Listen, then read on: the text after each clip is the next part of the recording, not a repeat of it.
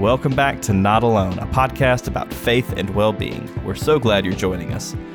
This episode is part two on a series of toxic positivity. And in this episode, we're going to examine toxic positivity from the viewpoint of the church, and we're also going to do a theological view on the subject. Here to dive into that are Evan, Michael, and Lindsay. Hello, everyone, and welcome back to another wonderful episode of the Not Alone podcast, the podcast that explores faith and well being. I am Evan DeYoung, and I'm joined by my two wonderful co hosts. I'm Lindsay Geist. And Michael McCord. Good to see and you guys. is- that is the smoothest we've done that before. That was good. It only took Michael, two or three you- takes. Michael, you said it's good to see you guys. Seeing us, not the people listening. Okay. Yeah. That's good to speak to them too, I guess. We don't get to, you know. I feel like Hi. we I feel like we use all of those phrases like it's great to see you or things like that. And we don't see people anymore. It's funny Mhm. how phrases like that just stick with us. Oh yeah, Sure. it doesn't it doesn't go anywhere. I, I I say that all the time when I hang up the phone, or really when I leave voicemails. Do you ever just say dumb stuff on a voicemail that you're leaving for somebody? Do you go? Well, first question: Do you even leave voicemails anymore? I know a lot of people have stopped. Nope. I leave a voicemail because half the time I'll the voicemail will either say call me back or no need to call me back. Um, but then if you don't leave a voicemail, then the person doesn't know. Listen, I'm not going to call you unless I want you to call me back. If if I don't need you to call me back, I'm just going to text you. Okay. That's the rule. So if you see my number come up, that's because I then I better call you back. That's right. That's right. I always get halfway into leaving a voicemail and then forget if I said the thing that I needed to say because I was doing the hey, hope you're well. This is my number. This is who I am. I left a really bad voicemail this last week, and I think I said, "This is Evan, and um, I, if you could call me back, I need this insurance. Anyways, that'd be cool. Hope you're good. Six. This is my number. Call me back." And I was like, I just feel like there's a lot of pressure in a voicemail terrible. I left a really bad. to bad get it right because you can't go back. hmm And then it's then it's recorded. And if if you make a total fool of yourself in this voicemail, they could keep it forever. It's a lot of pressure. We used to do cold calls uh, to in- invite people to programs and things like that that we'd been given contact information for, and we would rate the voicemails that we would give. So when somebody else hung up the phone, we would like write a score on the whiteboard. So that was like a seven out of ten voicemail. One time, uh, we had a coworker who closed the voicemail call with the student. That said, "Anyway, so we really hope you'll be able to make it out. Thanks, Amen." No, the worst though. Have you ever said at the end to someone whom you don't love, I love you. "Love you, love you, talk to you later," yes. and you can't go back? and you're like, and then I'm like, "Oh, wait, no, I don't, I don't mean." Sorry, there's no way to, there's no way to backpedal out of that. That's the Oh, adult goodness. equivalent of calling your teacher mom, right? Like it has to be. like the same, like Oh, your stomach drops out, your body gets all tingly. You know that you did it. You're back there at elementary school. I'm I'm grateful for moments like this where we can laugh at how human and silly and a mess we all are. Oh, it's very true. And this week, speaking of a mess, we are talking about toxic positivity again. Uh, so, Lindsay, can you give us a brief overview of what toxic positivity is and maybe a little bit of what it isn't as well? So, toxic positivity is uh, kind of whenever any situation you're in, no matter how bad it may be, the expectation that you have to have a positive mindset or a positive uh, reaction to the whole thing. Uh, it's very different than hope and optimism because those are important in life. Um, and those don't shoot down any negative emotions. They just have positive beliefs for the future. But toxic positivity means that no negative thinking can exist and everything needs to be positive, which is so exhausting I'm and exhausted so unhealthy. Hearing you talk about it. Yeah. I feel like I experience a lot of toxic positivity in my own head when I watch my favorite sports teams, especially Atlanta sports. I feel like the phrase, a lot of time left. There's a lot of time left in the game. We can still do this. But that's but that is optimism, belief that you can still do this. That toxic positivity is if you start feeling bad about it and you go, no, that will never support my team. It's not helpful. I cannot think negative thoughts. I can only be thinking good thoughts because that's what's expected of me. But what about when I've been hurt so much? There's still, again, we need to be honoring The the fact that you said that- non positive emotions. That's right. I mean, I think the difference between like optimism, I think of uh it's like happiness. The difference between happiness and optimism is is that this happiness is sort of in this toxic positivity, this idea that I have to be happy no matter what happens. Like the Mhm. only right emotion is happiness. Um, when optimism would be this really sucks, but I believe life will get better. Or this feeling won't last forever. or this feeling won't last, or I will get through this. It's an actual acknowledgement that as a Falcons fan, you have experienced loss. But you Many always losses. have this this sort of persistent hope that one day we'll have a good season.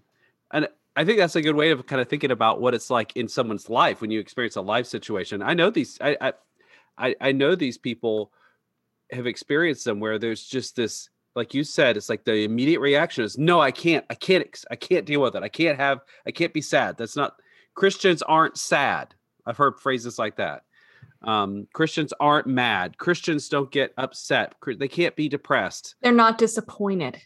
yes right We are not allowed to be disappointed at what we don't have in our season of life or what isn't working out because God has a plan. That's the one that I hear all the time. hmm And I think we're, uh, I, I think we believe in a God that is big enough that can handle us saying, I don't, I struggle to know where this is going or where you are in this. Instead of shaming ourselves for our own questions and doubts and uh, sad and disappointed thoughts.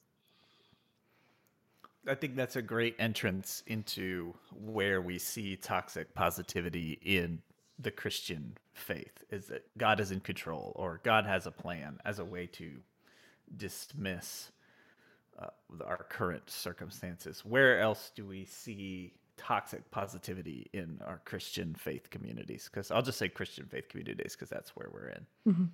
The phrase everything happens for a reason. That, I mean, both this idea of God's plan and everything happening for a reason means that you should be okay, implies you should be okay with this, even if it's painful, because God is doing something greater out of this. So I think uh, back maybe our second episode or third episode, very early on, I talked some about my my father's death and the funeral, and the I think that's a place where we're especially sensitive or uh, attuned to this idea of, of positivity that we can't let death grip us and we can't let sadness grief grip us because we have to bounce because we're uh, people will say we're easter people so we believe in the resurrection and so we gotta we gotta bounce out of that sadness and right into joy um, and try really hard to just ignore ignore the the the, the hurt that that exists when you lose somebody. And so i could remember standing in line you know it, it, people telling me those sort of things we're easter people um, you're going to see your dad again god needed a lawyer in heaven like all these like Why would God need a lawyer in heaven? I, you know I mean, I'm hoping that God doesn't have a lot of legal issues. He's got pending litigation. I mean, what in the world? I- I- Well, now, sometimes I want to just- know: Do people think through the logic of those phrases too? Not only are they hurtful, but they sometimes they make no sense. As someone who speaks before thinking, I can answer that question. no. I think that's the that's exactly what that is. It's it and I think that's where these kinds of toxic statements come from is we don't know what to say, but we've been trained that what we what we don't want to say is anything that's sad. Or I wonder, I, I believe that. And I wonder on top of that, if we are so uncomfortable with seeing other people sad that we try to get them out of that sadness fast. It's like, oh, I don't want to deal with that. Or, oh, that looks hard. Um, let's see if we can pluck you out of that pit and put our lives and our relationship normal again. Or fear that's contagious. Yes. But somehow I'm going to get sad hmm and maybe I can't pull out of the sadness. And so the best thing I can do is try to be Teflon and just just be bouncy and happy and you know excited goes- that It goes into too what how much control we believe we have over all of our emotions. That if we had a sad moment, it's because we didn't have willpower or something to be happier. And that's not true. All feelings are neutral, they exist. We're the ones that decide which ones are shameful. Mm. Right we don't protect against getting happy because Yeah. we think the happiness is some gonna ha- somehow gonna mess us up or we won't be able to get out of a happy status. But we are very fearful of dipping into sadness or to mm-hmm. anger or to to whatever opposite you might describe mm-hmm. from, from happiness. But yeah, we we think that there has more more power on that side. I think it tags into the idea that negative emotions are bad and that bad is the result of consequences. And especially in the in the Christian faith, that anything that makes us feel bad is bad and is some form of punishment potentially. It it, it I think how we view forgiveness and humanity and why we were created why we have or believe that we have souls and that the state of our souls matter there's this punishment this fear of punishment that comes with it. And it's like negative experiences and emotions are punishment. And i think we we really do think that. I think when something bad happens to us we ask ourselves realistically what did i deserve to have this negative thing happen. And I personally, I translate that directly to even emotions. Like, well, I feel sad today. What did I do to make myself feel sad? Yeah, that there's this direct correlation and cause and effect. Instead of things just happen in the world around us and we respond to them. You don't want to be a bummer. I mean, just to be real, Mhm. like you don't want to be kind of that wet blanket when people are doing well. You there's this fear that you're going to bring other people down. And I do think there's more appropriate and less appropriate times to bring up our sadness. You know what I mean? Like at a baby shower, we should be excited and maybe shouldn't be really sad and express that and steal someone else's moment. I think that that gets used a lot too. Like I'm going to interject my sadness to make this moment about me. I see that a lot. There might be- I wonder with that if it's less about like we shouldn't be sad in that moment as that might not be the appropriate place to express that. I think is what I hear you saying. That that for somebody a baby shower could be a really sad place and hurtful yeah. place. Somebody that um, wants children and hasn't been able to, uh, or for all sorts of reasons. Um, that can be a painful place.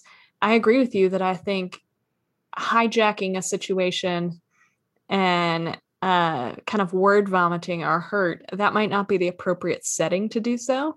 But it's also okay to have that feeling and then make sure that if you go to that baby shower, that afterwards you do some processing of those feelings of sadness to even be honest with yourself of maybe that was really hard. Well, I think it becomes a self-fulfilling prophecy.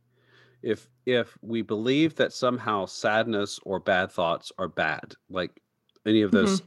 those things are bad and we should avoid them, then what we'll do is we'll attempt to avoid them until we can't anymore.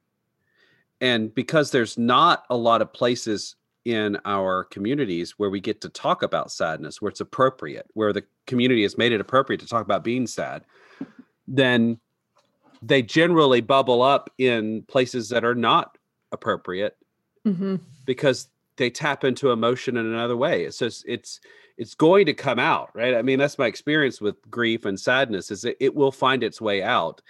It's just whether or not you have, you know, sort of a conscious role in it coming out.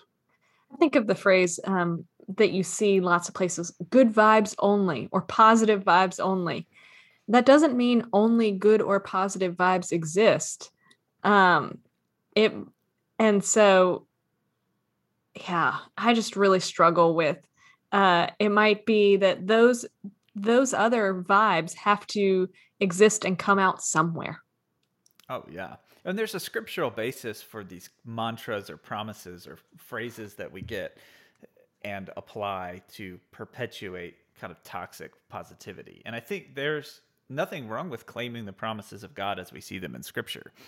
I see a lot of people talk about, you know, joy comes in the morning, right? It's that we focus on that one half of one verse in Psalms that talks about joy coming in the morning and not the 10 verses before it that talk about all the sadness that is the like processing that happens that the psalmist is doing.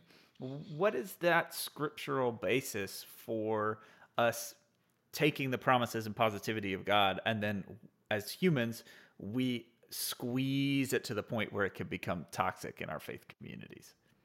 I think that's a really interesting question because I don't think scripture really lends itself to this kinds of positivity. If you if you read it within context, th- there's a lot of hurt. The Mhm. Bible's filled with lament, with sadness, with hurt, with disappointment, with anger, with frustration.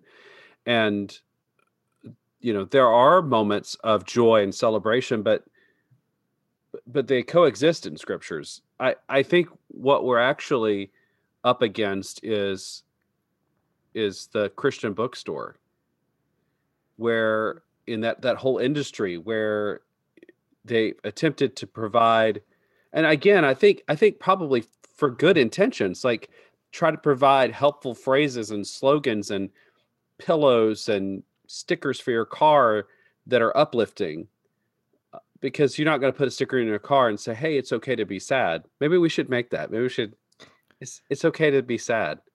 Um you know this is It's going to fly off the shelves. don't don't worry be happy is is more the the realm that christian pop christianity wants to go because it is a hurting world there's a lot of people hurting and suffering and so there's this i think attempt to point to happiness again to resurrection uh, that that all will be better and all will be made right at some point um because that's easier to deal with than acknowledging the hurt that exists in the world but if you go to scripture i don't think there's a place that you can really hang your hat on that supports this kind of positivity that we've created in 21st century Christianity.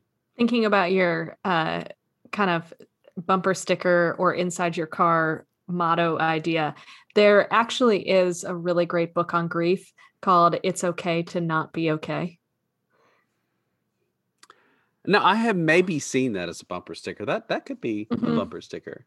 yeah that one i don't know that to me does not feel like a debbie downer it's encouraging to me when i'm allowed and freeing to me when i'm allowed to uh, not feel happy go lucky and positive all the time. Because i'm with you michael that if we really spend time thinking about scripture everybody's not skipping through meadows in the middle of scripture going god is great and the world is wonderful and i love everything about my life. Um, there's a lot of people that go i really hate my life and what's happening right now Mm. and this really sucks and this is not what i dreamed of I think the concept of hope ties into what you're saying there, Lindsay. And I think that we're called to have hope. Like that is one of the prevailing themes of scripture to me is that there's there's hope. We have a God that we can put our trust in and we're not to lose hope. But that doesn't mean that you can't be sad and hopeful at the same time. When we Mhm. have parties and get-togethers, whatever those are, we'll make like a playlist. no we've forgotten what that's like right when we see our- people in person like maybe even within six feet of somebody or inside or something Maybe. wild and crazy like that Yeah, our rule is no bummers. So like we make a playlist for a party and we say no bummers. Like that's our friend rule is you don't put any bummers on the party playlist. I think that's great for parties. Life is not a perpetual party as much as I would Mhm. prefer for it to be. I mean, you are a person that uh, we've talked before loves to have fun and would rather not spend your time experiencing pain and sadness. That's not as easy for you. You know you need to, but that's not your natural tendency. Mm. No, it is not. And so I wonder for you, even what this is like. Uh, because for somebody that, and and I want to clarify that uh, I, this is not me trying to like throw you under the bus. We, I hope that we've I I'm ready to be tossed under the tires. that um you are somebody that works hard to hold intention uh positive feelings and feelings of uh hard feelings sadness disappointment uh because your natural nature uh is to lean towards those positive feelings. It's like that feels more comfortable. That feels more fun. I'd rather be there. But i know i need to be in both. I think that's what I really appreciate about scripture and the role that it's had in development. I think growing in the faith, the idea of not ever being done, that God's not done with us, is really encouraging to me. And the idea that we are supposed to put our hope and our trust in God. It's great, but when I read the Psalms, especially like the ones in the 40s, you get lines like, uh, My tears have been my food day and night. Like, if that isn't a line, you know, like literally all I have had, I, I'm not hungry, and the only nourishment I've had is the tears from my body sustaining me. But I, at the end of the psalm, I say, But, but I, like, where are you, God? But even though I don't see you, and even though I'm, I'm starved for that connection, I trust that you're still there and that there's purpose there. Like the acknowledgement of the lament, and then the conclusion that I, even if I don't see it, I'm still gonna bel I'm gonna try to believe it. And I'm gonna make decisions that put me on the path to see your goodness and to see that hope fulfilled in my life is massive. But it doesn't show up on a bumper sticker really well. And it's it happens in the context of relationship and it's in the give and the take. And it's when we just try and slap something positive on it's like that have you ever seen Flex Seal? Like it's like this tape that they like stick on stuff and the commercials are great it's classic made for tv commercials where it's like hey check out Flex Seal. look you can Was that the tape that fixes everything? oh You yeah can- here's you can here's- build a boat. I love it. You can build a boat. They like drill a hole in a like oil drum, and there's water pouring out, and the dude Is just this like the fancy ver? Is this the fancy version of duct tape? Because isn't that supposed to fix everything? yeah flex tape. I mean, they have it, but that's how it is. It's just it's just oh, you're leaking. Don't worry, just slap this on it, ignore it, and we don't acknowledge that that doesn't fix the problem. You've just fixed like the temporary leak, and toxic positivity is just trying to throw tape on everything. And at some point, when you go to pick it up, it's going to fall apart. Mm-hmm. It, it's it's like kicking the can for humanity down the road. And when our faith communities tend to be this bastion of toxic positivity, it disconnects from the reality of the human experience, which I think the Christian faith speaks to on a deep level.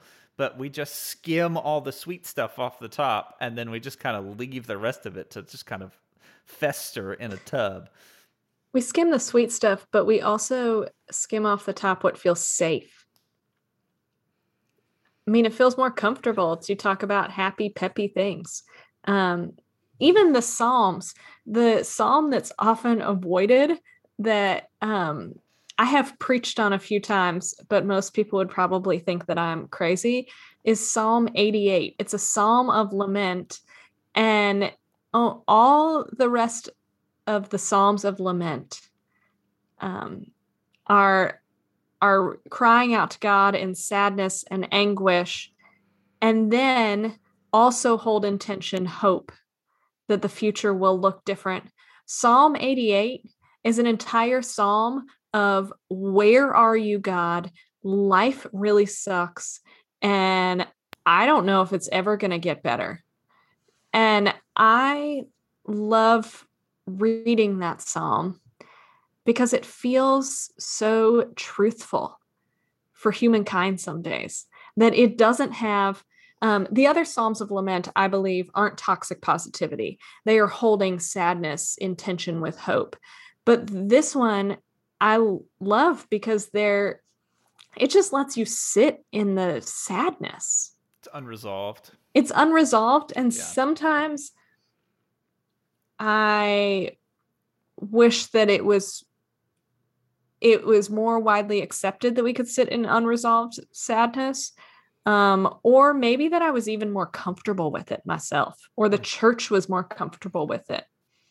I think that's one of the things that I really love about art, be it film or music or uh, visual art, poetry, is that it art is like a game that allows us to experience something and get pulled into a moment that is something that we can experience with safety because I, I, I uh, you've, you've probably had these moments where you're listening to a song and it just connects with the moment that you're in and it's not necessarily a christian song i'm not talking about we're just like blasting michael w smith in our like 98 honda civic while we're on our way to youth group or whatever but trust me that's good was, that's it, an was that a At least personal oddly uh, story? specific. that's an essential part of the Christian experience. Trust me. Is that there's it connects with something deeper inside of you and gives you the ability to interact with it. You know, you see something in film and you're a show and you get pulled into it and you say, "Oh, there's something that's really reaching into my humanity with this. Like this like the the art exists to be able to express certain parts of the human experience and put it in kind of a lens at a silo." And I wonder if we don't connect with that enough in our faith as well. Like when we see things that move us in the world and in culture, and we just kind of say, "Oh, well, that's over there," and then my faith life is over here. We try and keep them separated, and and, and so I wonder to what extent that affects our kind of internal dialogue because i don't know about you but i think one of the most toxically positive places is in my prayer life for me Hmm. because I feel sad and I want to move. To me, I feel sad, and my first inclination is move out of the moment. Do things that stop you from experiencing sadness.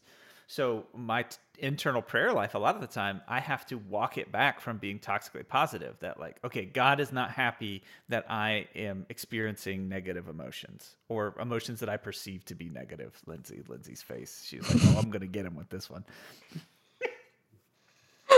I love I love that we're enough episodes in that um my therapeutic voice is starting to be inside of your head that that's when you know that we've been doing real work. Oh yeah. Uh, and so when it comes to that internal how do we relate to God when we how do we feel about ourselves how do we feel that God feels about us I mean to, as a gross oversimplification of what like really meditative prayer is is it's a time to sit and feel okay how do I feel about myself how does God feel about me and I'm going to let those two things kind of mingle in like a nice stew and then eventually that will provide nourishment for my soul is one way that like meditative prayer can be experienced. And I wonder what some of our internal dialogue is, especially around our prayer lives, and how toxic positivity relates to how we think that God feels about what we should think. Does that make sense? It's fascinating that not only do we need to feel good about our own lives all the time uh, with this idea of toxic positivity, balancing out with shame if we're not happy all the time. But I wonder how much that bleeds over to how uh, we see God. Of like, I must always be pleased and happy with God. And I can't say hard things or I can't express my sadness because it's not accepted in the church and it's not accepted by God. Uh, which is not true at all. I mean, God can handle us saying some hard stuff about ourselves and about God. That God isn't scared of those things, hmm. uh, but we are scared of those things. So I've been thinking, as you all were talking about, I think something Evan said made me start to think about this, is that if if we can, um, let me ask the question: Can one truly experience hope if you have not embraced loss?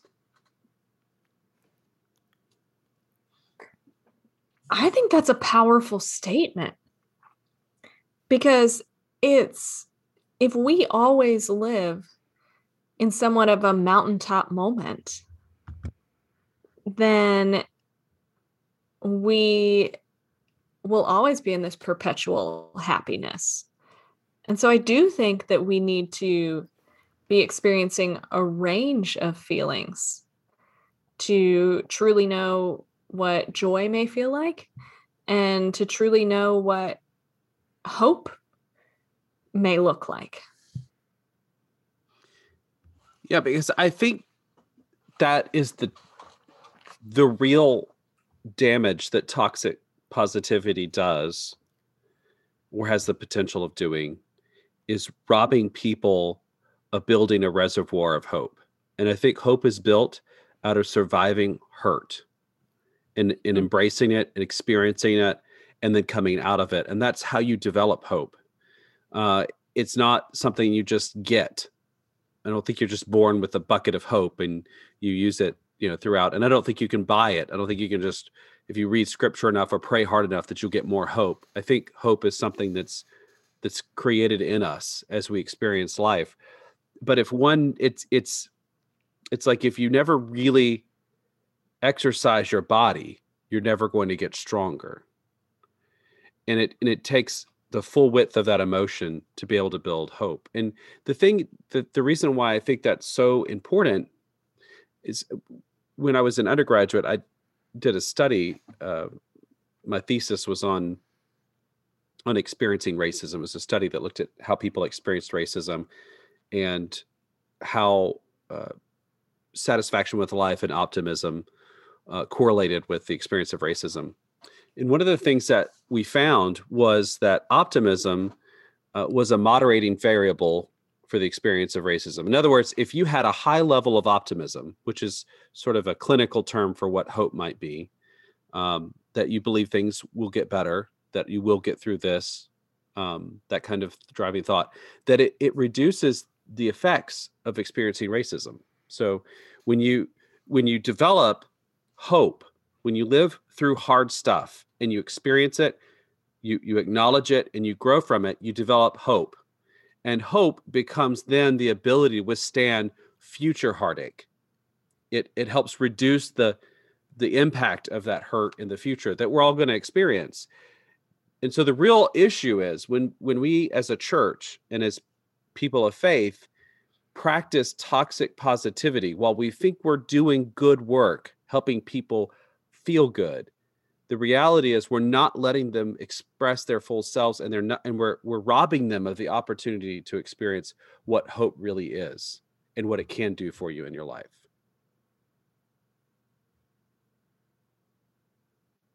I'm really going to sit in that of when we always are uh, focused on toxic positivity we are robbing others and of ourselves of experiencing our whole selves I think the the question of to what extent is contrast necessary for us to truly understand and experience something is a really interesting question when it comes to toxic positivity and the human experience because I, I think it there's there's two places that I would identify it. I think there's the individual uh, then there's like the community and like a prevailing narrative for the community too.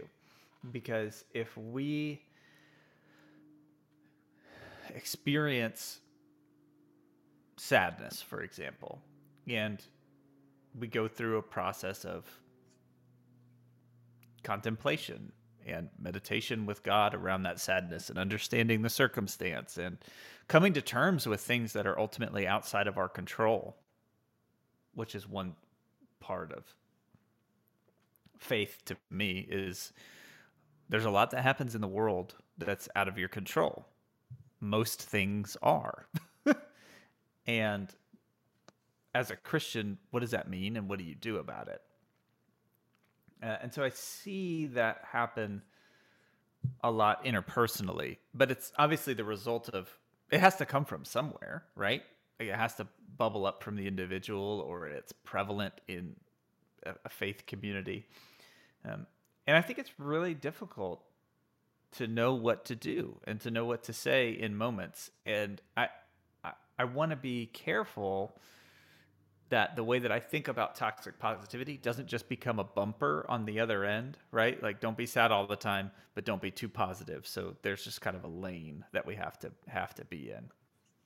Because I think that's how uh, transactional our lives are, especially in American Christian culture, is that, you know, it, it is it's like a dharma karma moment. Like you do your dharma, you do your righteous duty, and then you're gonna get your karma, right? Like that's a general way of thinking about good and bad and sadness that's been prevalent in religious culture. It's n- not the case in Christianity necessarily. The idea that you don't get what you deserve all the time, right? But we take that exact same lens and we apply it to everything in faith. And Jesus very clearly dismantles that. I think especially when you, you look at his story of um, when he's walking with the disciples and they're like, "Hey, there's this blind guy. Okay, Jesus, who sinned, him or his parents?" Right? What happened so that he had to experience this consequence in his life? And Jesus' response that like, no, like, they, like there's not anything that his parents did. There's not anything that he did. This man is blind so that the glory of God could be shown. And unpacking and understanding that is really challenging for me. And it it does influence how I think about toxic positivity too, because that guy wasn't born blind and then thought in the back of his mind the whole time, thank God I'm blind so that one day I can be a revelation of God's promise. That like I if I was born blind, that wouldn't be my like prevailing life mm-hmm. thought. But I'm probably not as strong of a person as the blind beggar. But it it gets at the root to me of why we think that bad things happen. Right? Why do bad things happen in humanity in general? The way that we answer that and our faith journey around that will probably land us somewhere on the scatter plot of where we fall in experiencing or wanting to lean on toxic positivity to survive and endure the human experience and emotions in general. There wasn't a question in that. I I think that the I mean, I have a list in front of me of some toxic statements and non-toxic alternatives. And one of them that's on the list is things happen for a reason. And the alternative to that is saying sometimes bad things happen. How can I support you and sit here with you? I, I think that's something that I'd love to talk more about is what we do when we catch those because mo- an mm-hmm. awareness mm-hmm. of toxic positivity is the first step. It mm-hmm. seems like we would agree with that. And the contrast between challenging things and fun, joyful things is critical in developing hope for ourselves. But what are some other statements that we catch ourselves saying that are toxically positive, and how do we reframe them to be untoxically positive? Uh, the first one I thought of was you said this earlier. I think anytime in your brain where you say, I should, mm-hmm. is a moment you should should ah! got him might be a moment in which you pause because that is should is like a form of shame. It's I whatever I'm experiencing right now is not the correct thing. I need to experience something else. When we use the word should, like I shouldn't feel sad about, I shouldn't feel this sad about this.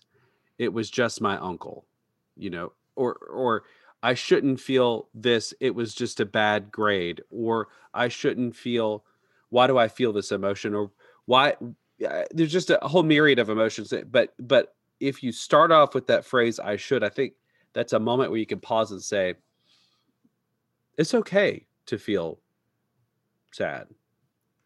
And then if you find yourself saying, you know, I don't know if you should be this sad about it, it's that the word should is is one of those words where I think we just probably should pause a little bit and think about what we're saying and how we're saying it, what we really want to say.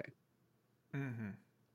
Yeah, the expectation of self and development, or what should I do? That I, I the way that we identify ourselves is. I feel like life moves so fast and moves so quickly, especially in our current culture, that it's way too easy to just brush past things. Mm. and I, that's more than technology. I think you know the the phone is the big target for those things. You know, it's just too easy to have too much information. But the the pace that we run life in our culture, and conversely, as Christians, toxic positivity is kind of like that flex seal, like that flex tape that we just stick on things so that we can move on and get back to our productivity. And I, I, I worry that in my life, I will equate being supportive with toxic positivity, and that that's not what needs to happen. You know, I like that's that. I think that's not what we're saying in in this conversation as well. Is that it's don't we've just I'm concerned that I would have created another category in which I could do harm in the future. so I don't do the right thing or I don't be, I'm not supportive because I don't want to be toxically positive, which in itself is toxically positive. Because you don't want to introduce a bummer into the situation. You don't want to be harmful. I think but it's really hard to pick apart. Just be present. I, I, I think the tendency to want to try to guide people's emotional, um, leave that to, to experts like Lindsay to be to be guides, uh, to be emotional guides. You just be uh, emotional sojourners. That's what we should be. Um, should. That's what we maybe that's what we're called to be is just to sojourn with people in their emotion and let them not feel like there's something wrong with them and to make sure that we don't do any comparative suffering. Well, now that's one of my favorite things to do. Yeah, tell us more about what that is. That um I've seen it so often in the pandemic, and that's how it's wrapped up in toxic positivity as well. Is that uh, people are saying how hard it's been being at home, being distanced from people, trying to uh, teach your kids, school them in a crisis setting. Um, and anytime we start saying it's hard, uh, we either catch ourselves or somebody else helps catch us and said, but it could be worse. Or at least a family member didn't die. Or at least you didn't lose your job. Or even things like really hard moments of if you did lose your job, at least you still have your house what? I mean, there's always going to be an at least, or it could be worse. Instead of us just saying, that must be really hard.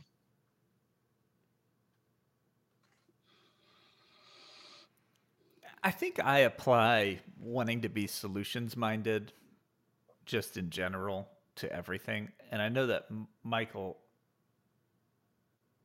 is not like me at all. in that. It- Nope. it- That's why I love the three of us together, is because all of our brains work very differently. I don't like to approach a problem. I can. I, I currently it is nigh impossible for me right now to not look at problems and immediately try and solve them. I like to approach solutions. Yes. It's it, that's true. It's my absolute greatest challenge in being a fully present person with my family, with my loved ones, with my community, is that I see problems as opportunities for solutions, and not just an experience of a problem. And moments and seasons of sadness. I don't know if I agree with this statement, but I'm going to say it. moments and seasons of sadness don't necessarily need to be fixed. Amen. I think what I believe about that is that if it is extended sadness, I want you to get help and support. I don't want you to stay stuck there. But at the same time, I don't want us to fix it in the fact that being there at all in and of itself is bad. Like, I don't think the existence that you have been in that place is bad or shameful or terrible. And how do we sit with somebody long enough that we say it's okay that you're here, but we also hope that there will be something different in the future? Yeah, the validation of the reality is an, a really interesting point in that. And that's traditionally been what I uh, fly right past for myself and for others. And it is, it's a challenging, this is a challenging concept to look at. Well, what makes this so hard? And I mean, again, we're not going to solve and and give you all the tips in the world in only a few episodes on toxic positivity. What's so hard is that it's been so deeply ingrained in us. It's going to take work to. Uh, I'm, I think I've used this phrase before sit in the suck with other people. To sit in those hard moments and say um it that sounds painful. That must be really hard. Your feelings are valid. I'm listening. I'm here with you. And saying those things to ourselves it's going to take a lot of work uh, to go against the happiness idea that uh, the Christian church has pushed for a long time. That if you believe in God, everything's going to be better and fine, and you should be happy Hmm. because you have a Savior who loves you.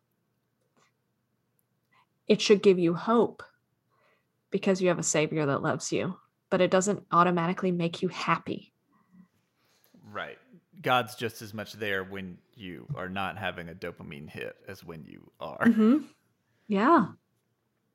Uh, for me, I think uh, it's the theology of the Em- of the Emmanuel, which is this this idea of God with us. And if you follow uh, Scripture's arc throughout history, you see that humans have this. You know, if you begin at the the garden, uh, there's the ultimate form of being with God in that place, and then you see sort of us humans mucking it up a good bit and we get further away.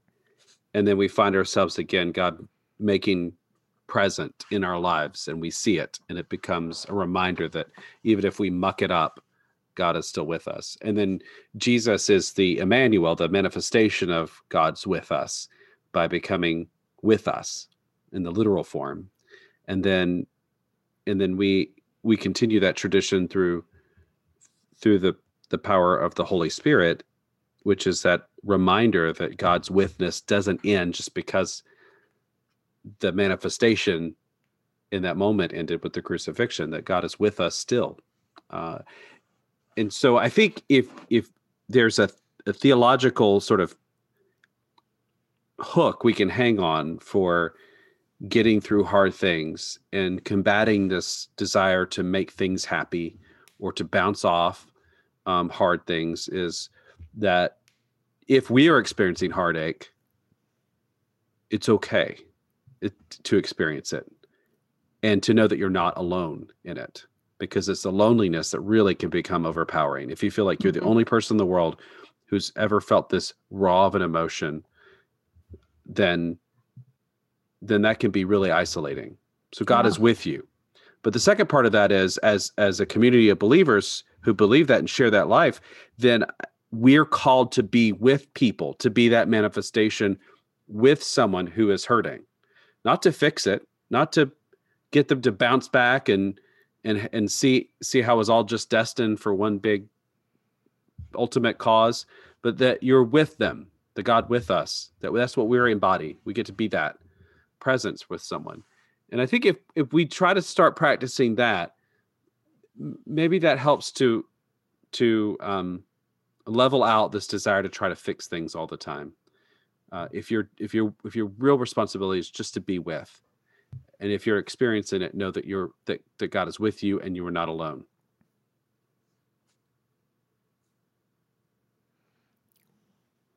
I love that. That's my takeaway. My takeaway is Michael's takeaway. I, I wrote down earlier the phrase hope is built out of surviving hurt. I'm going to sit in that one a little bit.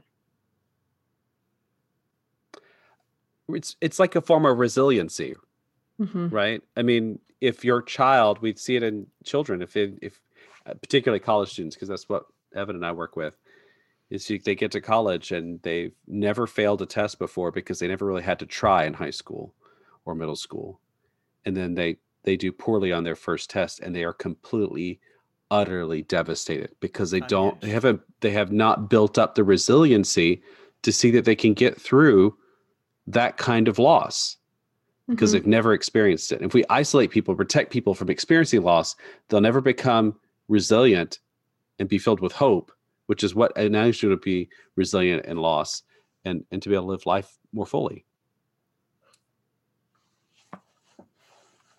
Instead, we often uh, have built this protective covering around people that Mhm. then builds shame there, that we start believing that failure isn't an option and that failure means something about me versus saying failure's a part of life.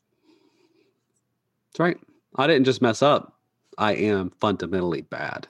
hmm Well, not to end on that note, but You need to give a moment of and- and, also not to to be overly optimistic or or uh, or toxically positive.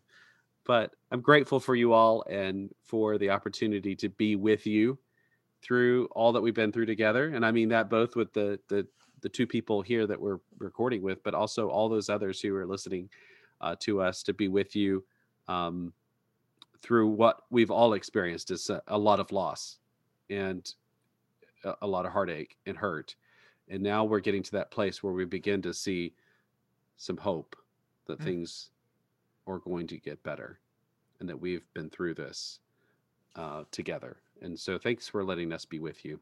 And thanks, Lindsay and Evan, for being with me. Grateful for you both. Amen. An affirming word, and you can end voicemails with it.